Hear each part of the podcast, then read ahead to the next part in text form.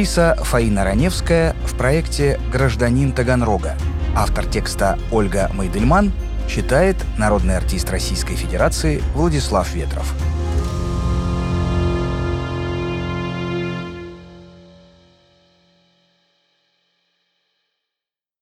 Великая актриса без великой роли, гений брошенных фраз, ставших афоризмами, Фаина Раневская родилась в том самом году, когда на сцене Александрийского театра с треском провалилась премьера пьесы Чехова «Чайка» в 1896 Вернее, тогда на свет появилась Фанни Фельдман, одна из пяти детей состоятельного купца Гирши Фельдмана, дочь небогатого нефтепромышленника, как позже отрекомендует себя она сама. Их дом, двухэтажный, с балконом, в самом центре Таганрога. Отдыхают они за границей, в Австрии, Германии, Швейцарии. Дорогие игрушки, хорошее домашнее образование. Словом, умеренно роскошная жизнь.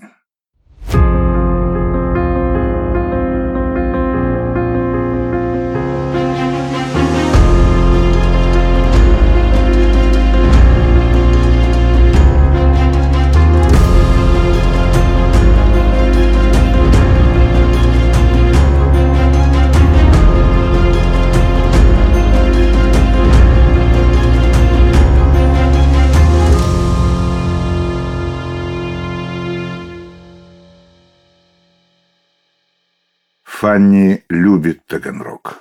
Страшно гордясь тем, что в ее родном городе родился Чехов и провел свои последние дни император Александр I. Но всю жизнь, остро чувствуя всякое несчастье, и о Чехове она узнает сквозь горе матери.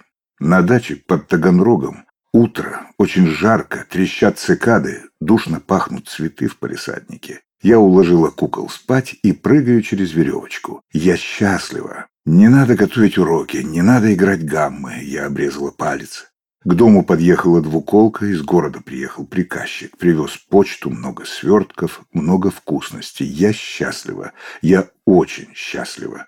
«Почему?» — вскрикнула мама. Я бегу в дом. Мама уронила голову на ручку кресла. Она плачет. Я мучительно крепко люблю мать. Я спрашиваю, почему она плачет. Я пугаюсь и тоже плачу. На коленях матери газета. Вчера в Баденвейлере скончался А.П. Чехов. В газете фотография человека с добрым лицом. Бегу искать книгу Чехова. Мне попалась скучная история. Я схватила книгу, побежала в сад, прочитала всю, закрыла книжку. Я поняла все об одиночестве человека. Это отравило мое детство. Впрочем, детство и юность отравлены и по другим причинам. Гимназию она ненавидит, и особенно задачи по арифметике, где купцы продают сукно дороже, чем приобрели. Скучно. В семье считает себя нелюбимой. Это не так. В любви несчастной. Однажды ее приглашает на свидание гимназист, но придя к указанной скамейке, она видит, что осчастливили не ее одну – Вскоре появился и герой, и, нисколько не смутившийся при виде нас обеих, сел между нами и стал насвистывать. А затем сделал выбор, и не в пользу Фани. Девочка-подросток с длинной рыжеватой косой, длинными руками и ногами и огромными лучистыми глазами, неловкая от смущения и невозможности с ним справиться. Такой ее, пятнадцатилетнюю, описывает подруга Нина Сухоцкая. Главный объект страсти Фаины – лицедейство. Началось это лет с четырех. Ангелочек в белом платье изображал всех, кто попадался на глаза. «Подайте, Христа ради!» – шепчет как нищие. «Сахарное мороженое!» – кричит басом, копируя мороженщика. И еще становится дворником. Верчу козью ножку и произношу слова, значение которых поняла только взрослый. Иногда ей за это влетает по первое число. Но остановить не может ничто. В пять лет она весь день рыдает от горя. Умер младший братик. И все же отодвигает покрывало на зеркале, посмотреть, как она выглядит в слезах. Конечно, родители возили и в театр. Театр был небольшой, любовно построенный с помощью меценатов города. Напишет она позже о маленькой приморской Аласкала. Первое впечатление от оперы было страшным. Я холодела от ужаса, когда кого-нибудь убивали и при этом пели. Я громко кричала и требовала, чтобы меня увезли в оперу, где не поют. Когда убиенные выходили раскланиваться и при этом улыбались, я чувствовала себя обманутой. В 15 лет гимназистка Фаня видит на сцене блистательную Павлу Вульф в спектаклях «Вишневый сад» и «Чайка». Через два года после премьерного провала пьеса была сыграна Станиславским, Мирхольдом и другими актерами МХТ и имела оглушительный успех. Ее начали широко ставить. Участь мадмуазель решена. Она будет актрисой. Я не выбирала профессию. Она во мне таилась. Окончив гимназию и местную театр-студию, Фаина решает уехать в Москву, поступать в театральную школу там. Мама против, отец в бешенстве. Актерство не профессия. Но дочь непреклонна. Ради сцены она готова даже расстаться с семьей. Господи, мать рыдает, я рыдаю, мучительно больно, страшно, но своего решения я изменить не могла. Я и тогда была страшно самолюбива и упряма. Необъяснимо, но факт. Фаину, актрису по призванию и сути своей, ни одна театральная школа не примет по неспособности. Тут бы и вернуться в семью, к прежней богатой жизни. Однако она тратит последние сбережения на частное обучение. А когда деньги кончаются совсем, находит небольшие антрепризы под Москвой, в Керчи, в Феодосии, невыгодные, со своим гардеробом. Живет в проголодь, продает личные вещи, даром, что дочь богача. Алексей Щеглов в книге «Раневская судьба шлюха» пишет, что Таганровский знакомый, узнав в Москве о ее нужде, сказал «Дать дочери Фельдмана мало я не могу, а много у меня уже нет». Но деньги ее не волнуют совершенно. «Я ненавижу деньги до преступности. Я их бросаю, как гнилые тряпки. Это правда. Так было всегда». Когда однажды блудной дочери все же приходит перевод из дома, то случается вот какой эпизод. Фанни выходит из банка, держа пачку купюр в руках, как вдруг порыв ветра и все деньги улетают в небо. Будто в спектакле. Очень эффектно. Она не бросается в истерике их ловить, а только вздыхает. Жаль, но зато как красиво улетают. Ее спутник, актер-трагик, в изумлении наблюдая всю сцену, восклицает «Господи, да вы Раневская! Только она могла так сказать. Вот почему, выбирая себе позже псевдоним, Фаина недолго думала, и фамилия чеховской героини с ее наивной детской щедростью приклеилась как родная. Мне непонятно всегда было. Люди стыдятся бедности и не стыдятся богатства, говорила актриса. Сама она бедности не стыдится и не боится. Единственное, перед чем трепещет, это искусство и талант. Ее театральной школой становится прежде всего художественный театр. Огромное потрясение «Вишневый сад», где Раневскую играет вдова гения Ольга Книперчехова, тоже гений. Очнулась, когда Капельдинер сказал «Барышня, пора уходить». Я ответил «Куда же я теперь пойду?» Ошеломленная барышня не предполагала, что с Ольгой Леонардовной они еще подружатся, и та будет с волнением расспрашивать о Таганроге. Кстати, о Таганроге. Голодной сумасшедшей весной 1917 года Фанни узнает, что их дом на Николаевской брошен, а вся семья эмигрировала. Отплыла в Турцию на своем пароходе «Святой Николай», том самом, который 15 лет назад вез Льва Толстого из Крыма. Эта поездка в деталях описана Куприным в рассказе о том, как я видел Толстого на пароходе «Святой Николай». Фаина получает другое сильное визуальное впечатление. Знаете, когда я увидела этого лысого на броневике, то поняла, нас ждут большие неприятности, скажет она про Ленина. Ее саму тем временем забрасывает в Ростов-на-Дону и в поисках дохода в цирковую массовку. Неожиданно в Ростове она видит афиши с Павлой Вульф и, набравшись необъяснимого нахальства, решает ей показаться как актриса. Вульф соглашается и предлагает Фанни сделать роль итальянки в одной из пьес их репертуара. Фаина пугается, где она и где итальянка. Но затем находит в Ростове булочника из Генуи. И неделю изучает язык, мимику, жесты, отдав за это всю имевшуюся наличность. Это стоило того. Мне думается, вы способны. Я буду с вами заниматься, сказала Вульф. В роли итальянки Фаина и дебютирует в театре, а когда театр уезжает в Крым, едет с ним. И Вульф приглашает разделить с ней жилье. Она живет с маленькой дочкой Ириной. Фактически Фаина обретает новую семью на следующие 40 лет. Павлу Леонтьевну, свою первую учительницу по театральному мастерству, она любовно называет «мамочкой». И именно с Фульф в Симферопольском городском театре Фаина становится настоящей актрисой и Раневской. Не обходилось и без курьезов. Раневская вспоминала. Первый сезон в Крыму я играю прелестницу, соблазняющую юного красавца. Действие происходит в горах Кавказа. Стою на горе и говорю противно нежным голосом. Шаги мои легче пуха, я умею скользить, как змея. После этих слов мне удалось свалить декорацию, изображавшую гору, и больно ушибить партнера. Увы, в Крыму они переживают и самые страшные годы. Период военного коммунизма с тифом, холерой, голодом и холодом. Шла в театр, стараясь не наступить на умерших. Однажды Раневскую и других актеров позвали на читку пьесы, посулив в конце чтения чай с пирогом.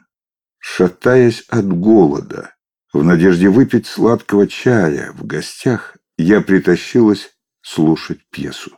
Пьеса была в пяти актах и казалась бесконечной. Авторша, толстая дама в очках, читая ее, рыдала и пила валерьянку.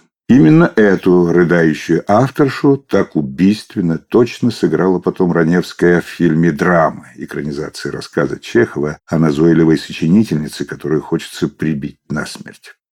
Пирог оказался с морковью. Это самая неподходящая начинка для пирога. Было обидно. Но зато какая роль.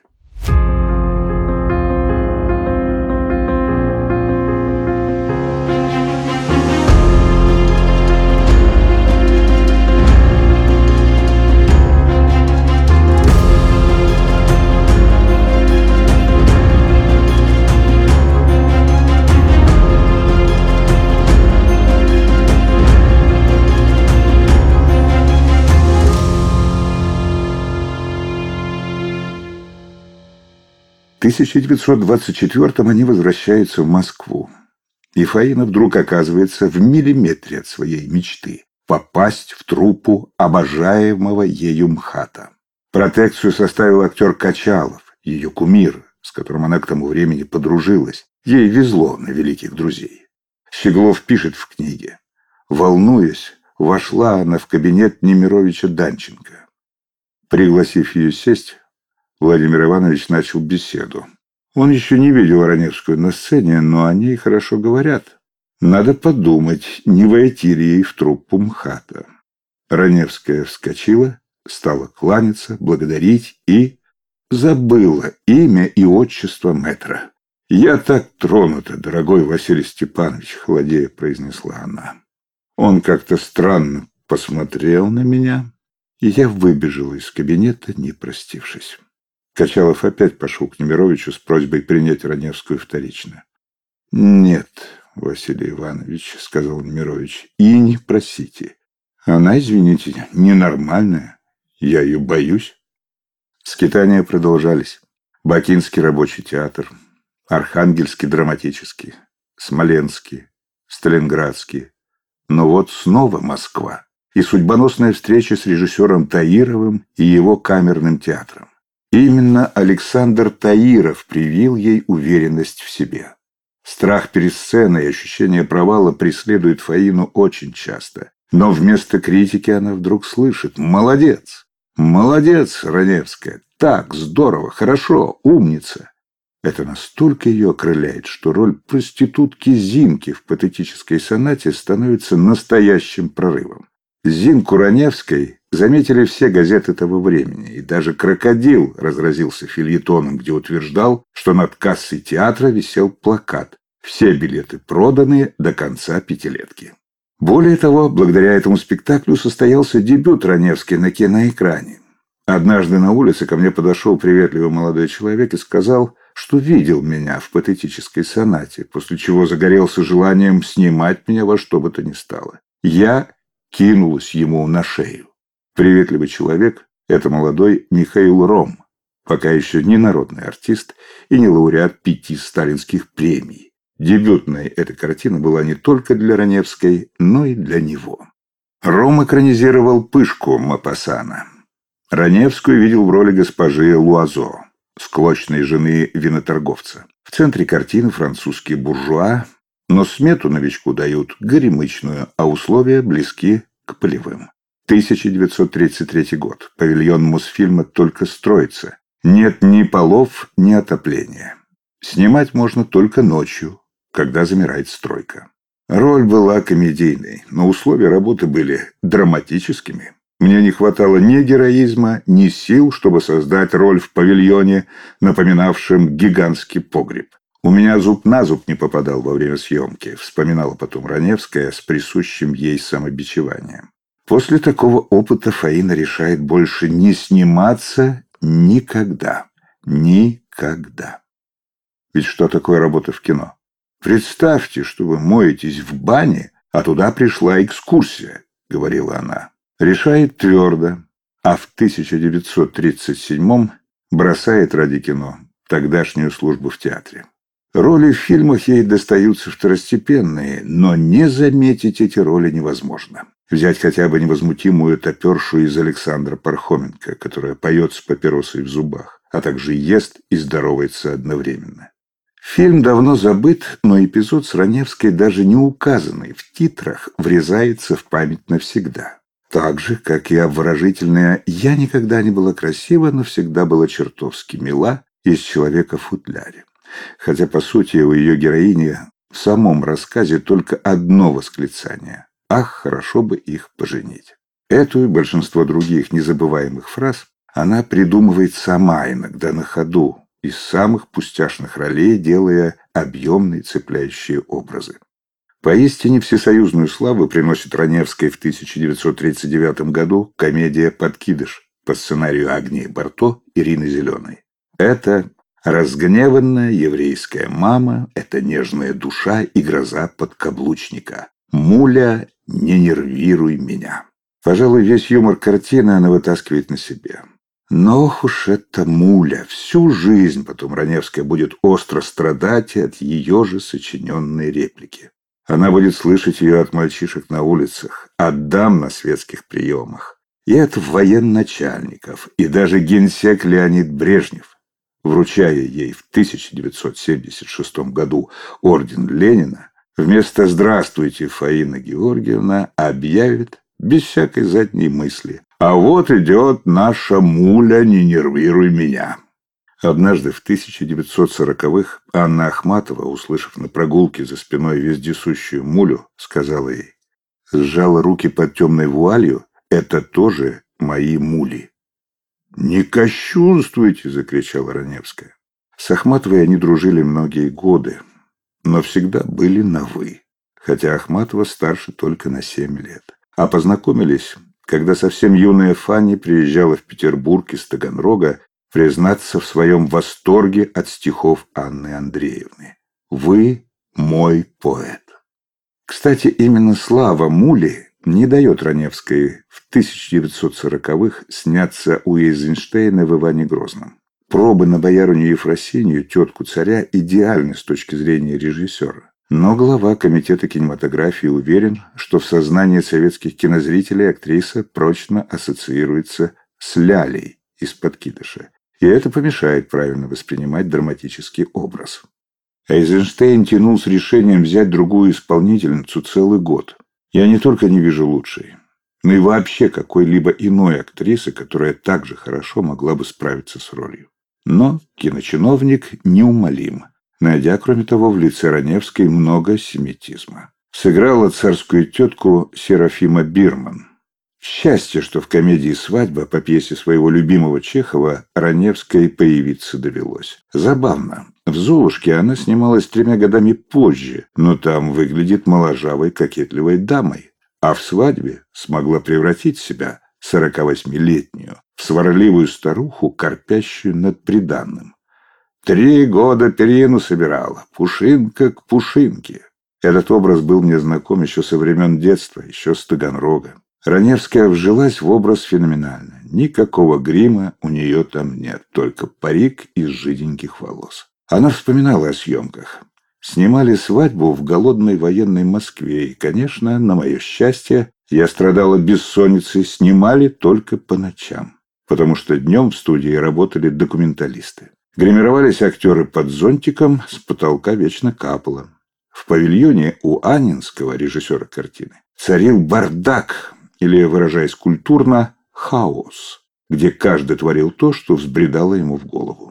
Не было костюмерной, не хватало автомобилей. Однажды Раневская и Вера Морецкая, игравшая поющую даму вамп «Махайте на меня, махайте», в пять утра шагали по улицам в длиннющих платьях из фильма. Мы выглядели как две сумасшедшие, сбежавшие из прошлого века. В другой раз Раневская шла со съемок свадьбы с Осипом Абдуловым. Снова не дали машину.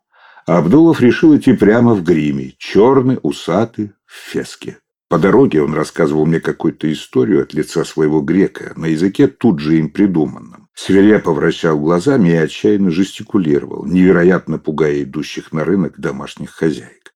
Оборвал представление изумленный милиционер, категорически требуя, чтобы граждане-артисты шли домой. А как сочно Раневский живет в образе мачехи в «Золушке». Какая-то потрясающая сволочь со связями. Сложно представить, но поначалу Фаина Георгиевна ролью мучается, не за что ухватиться. Зато потом входит во вкус, да так, что Евгений Шварц, сам рекомендовавший ее, начинает возмущаться таким количеством отсебятины. Но несколько гениальных экспромтов, смеясь, оставляет. «Я буду жаловаться королю. Я буду жаловаться на короля». Это Троневской. «Крошки мои, за мной!» Тоже. Помогает она и Янине Жеймо, когда та не может найти логику поступков своей Золушки. Почему так безропотно она надевает свою хрустальную туфельку сестре, лишая себя счастья? Шварц на это ответить не мог. А Раневская придумала. Ее мачеха угрожает Золушке, что выживет из дома отца. И все сразу стало на свои места. Золушка приносит свое счастье в жертву. Как пишет киновед Петр Багров, Раневская довела дефект до эффекта. Да и роль мечтательной экономки Маргариты Львовны в комедии «Весна» тоже дописана ею. По сценарию она чуть ли не молча подает завтрак героине Любови Орловой. А в итоге «Аренушка, я возьму с собой идиота, чтобы не скучать в троллейбусе». «Аринушка, у меня есть к вам один деловой вопрос. Вы когда-нибудь сгорали от любви?» И, конечно, эпическая Красота — это страшная сила. Королевой эпизодов называет Раневскую. Большой центральной роли она так и не получила, вздыхая. Что я сделала в искусстве? Так, пискнула. Или, выражаясь покрепче, всю жизнь я проплавала в унитазе стилем баттерфляй. И это несмотря на то, что, сыграв второй раз у Михаила Рома, хозяйку пансиона «Розу Скороход» в фильме «Мечта», картине у нас не очень-то известной, привела в восторг писателя Теодора Драйзера. В 1940-х советский посол устроил в Белом доме спецпоказ «Мечты».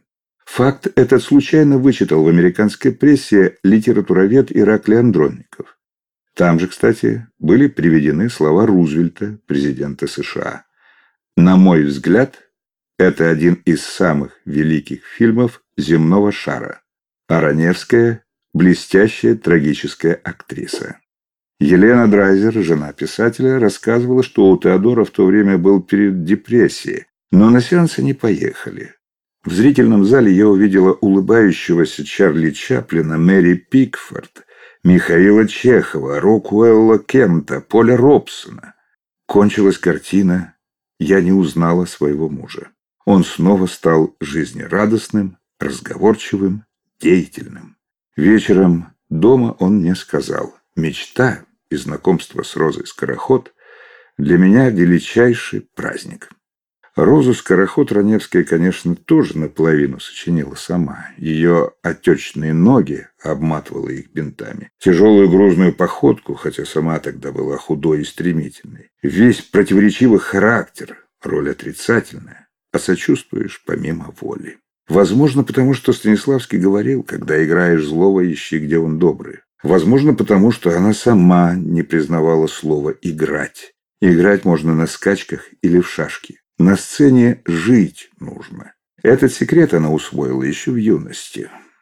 Участь мастерству без школ, на практике, однажды спросила партнера по спектаклю, трагика Илариона Певцова, что делать на сцене, если роль без слов. «А ты крепко люби меня, и все, что со мной происходит, должно тебя волновать», — ответил он. Сюжет был печальный. Пьеса Леонида Андреева «Тот, кто получает пощечины». Когда дали занавес, Фанни продолжала рыдать безутешно. Послали за Певцовым. «Что с тобой?» «Я так любила, так крепко любила вас весь вечер», — отвечала она. Актер улыбнулся. «Милые барышни, вспомните меня потом.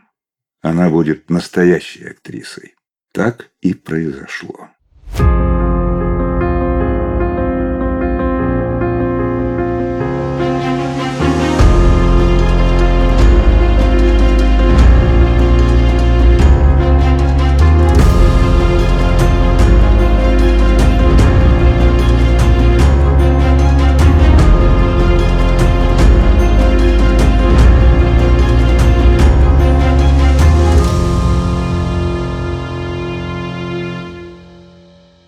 1970-м режиссер Борис Степанцев, делая второй мультфильм про малыша и Карлсона, решил показать миру рисованную Раневскую. Частенько называя себя уродом, Раневская, увидев Фрэкинбок, возмутилась. «Неужели я такая страшная?» Однако первый мультфильм ей понравился, и на озвучку она царственно согласилась. На вопрос, когда ждать ее визита, сказала «завтра в два часа дня». Василий Ливанов, тот самый Карлсон, рассказывал, что это «завтра» заставило режиссера Степанцева врасплох. Чтобы говорить с легендой на одном языке, он ринулся в библиотеку, набрал книг и всю ночь читал Станиславского и Мирхольда, а на утро фонтанировал цитатами и теориями работы с актерами. «Ну вот что», – произнесла Фаина Георгиевна, когда фонтан несколько иссяк. «Мне карманный Немирович Данченко не нужен. Идите вот туда, указала в сторону звукооператорской рубки, и смотрите на нас из этого аквариума. А мы с Василием Борисовичем Ливановым начнем работать. Все пошло как по маслу. Единственная Фаина Георгиевна наотрез отказалась произносить финальное «милый, милый». Я это уже говорил давно и в другом фильме.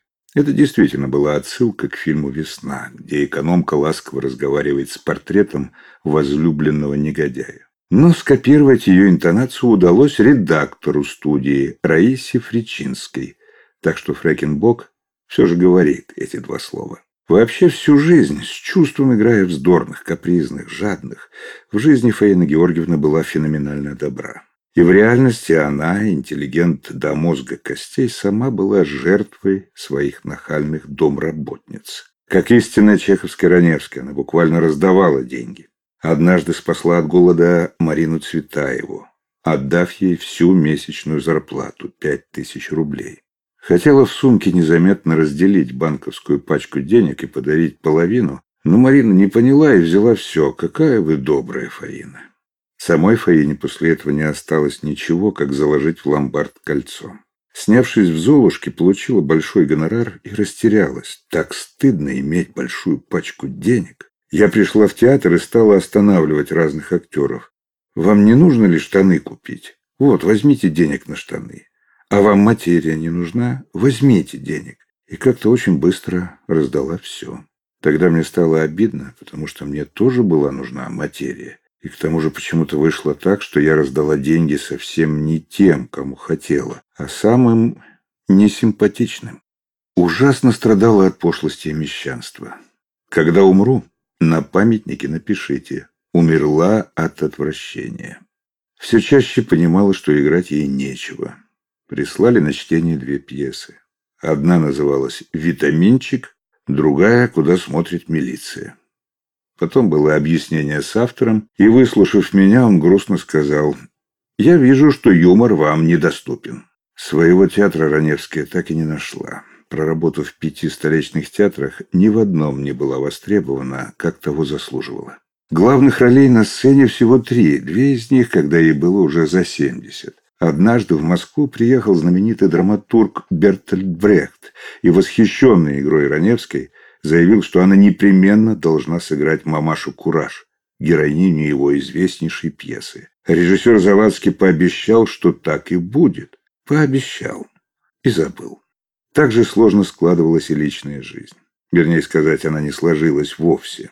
У Раневской, несомненно, были романы, а еще больше ей их приписывали. С Василием Меркурьевым, исполнителем роли отца Золушки, с маршалом Федором Толбухиным. Однажды в молодости она, по ее словам, получила такое приглашение. Артистки в зеленой кофточке, указание места свидания и угроза. Попробуй только не прийти. Подпись, печать. Сама она признавалась. Все, кто меня любил, не нравились мне. А кого я любила, не любили меня.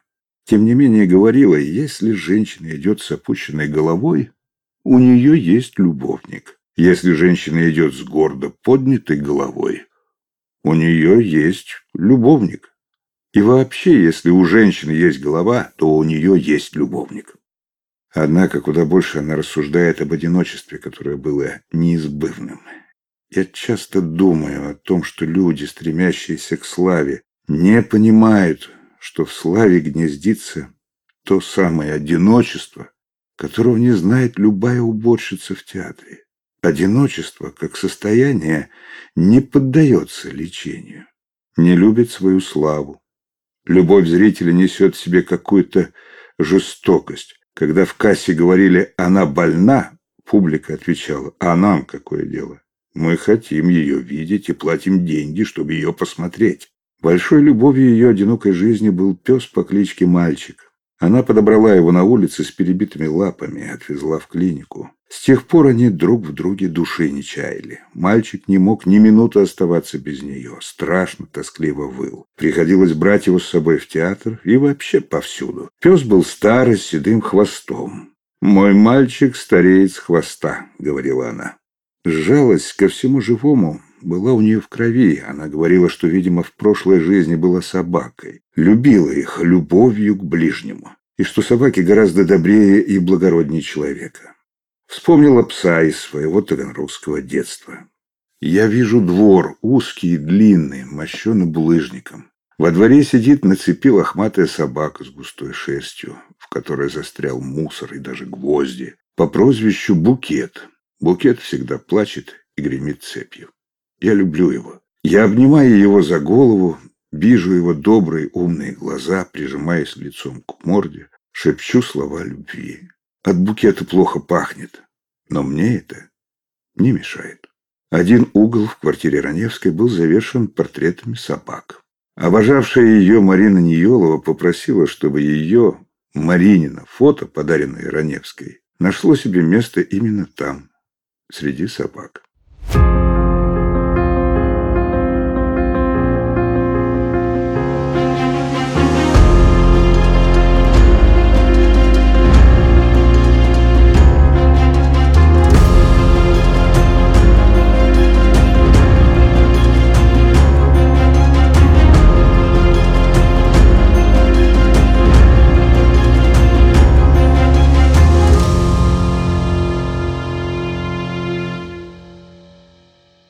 Одной из ее страстей было курение. Курила полвека. Однажды в эвакуации заснула с папиросой, чуть не спалив дом. Говорят, что на вопрос журналистки, сколько же сигарет она выкуривает за день, Раневская к ужасу спросившая ответила. «Деточка, не знаю, сколько штук, но когда я чищу зубы, я сигарету с одной стороны перекладываю на другую». В 65 лет курить бросила. Любила вкусно поесть и однажды изрекла, на голодный желудок русский человек ничего делать не хочет, а на сытый не может. Но стала вегетарианкой. Не могу есть мясо. Оно ходило, любило, смотрело. Может быть, я психопатка? А в последние годы стал вообще мало есть и почти всю еду покупала для того, чтобы угощать тех, кто пришел. Рисовала маслом и акварелью, называя свои картины «натур» и «морды».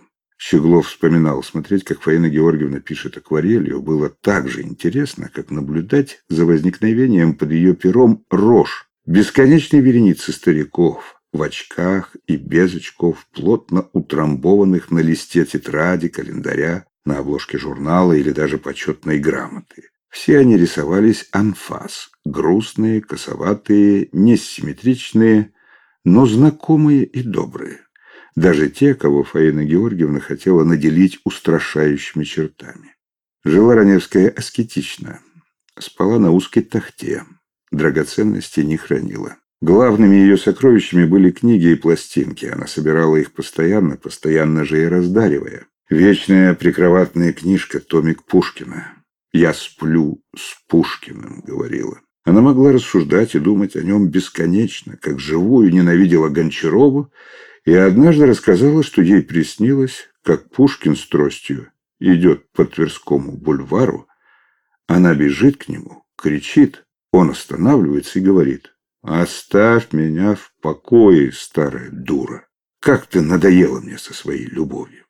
Но живи Пушкин в двадцатом веке, они бы обязательно подружились. Она дружила, кажется, со всеми выдающимися людьми своего времени. Я знала блистательных. В число ее друзей входили Ахматова и Цветаева, Твардовский и Маршак, Рихтер и Шестакович, Фельдцер, Юрский, Камбурова, Ром, Эфрос, Плят, Орлова, Уланова. Скажи мне, кто твой друг, и я скажу тебе, кто ты. Но прожила она жизнь долгую. Самых близких друзей уже не было на этом свете, и она по ним страшно скучала. Певица и актриса Елена Камбурова вспоминала. Одинокий человек, каким была Фаина Георгиевна, острее всего чувствует свое одиночество именно в празднике. Поэтому три раза я приезжала к ней на Новый год. Особенно запомнила я ее последний Новый год. Фаина Георгиевна попросила, чтобы я почитала ей Пушкина. И за несколько минут до наступления очередного 1984 она заснула. Я сидела рядом и представляла Новый год ее детства в Таганроге. Какая была елка в ее большом доме. И как все веселились и надеялись на чудо.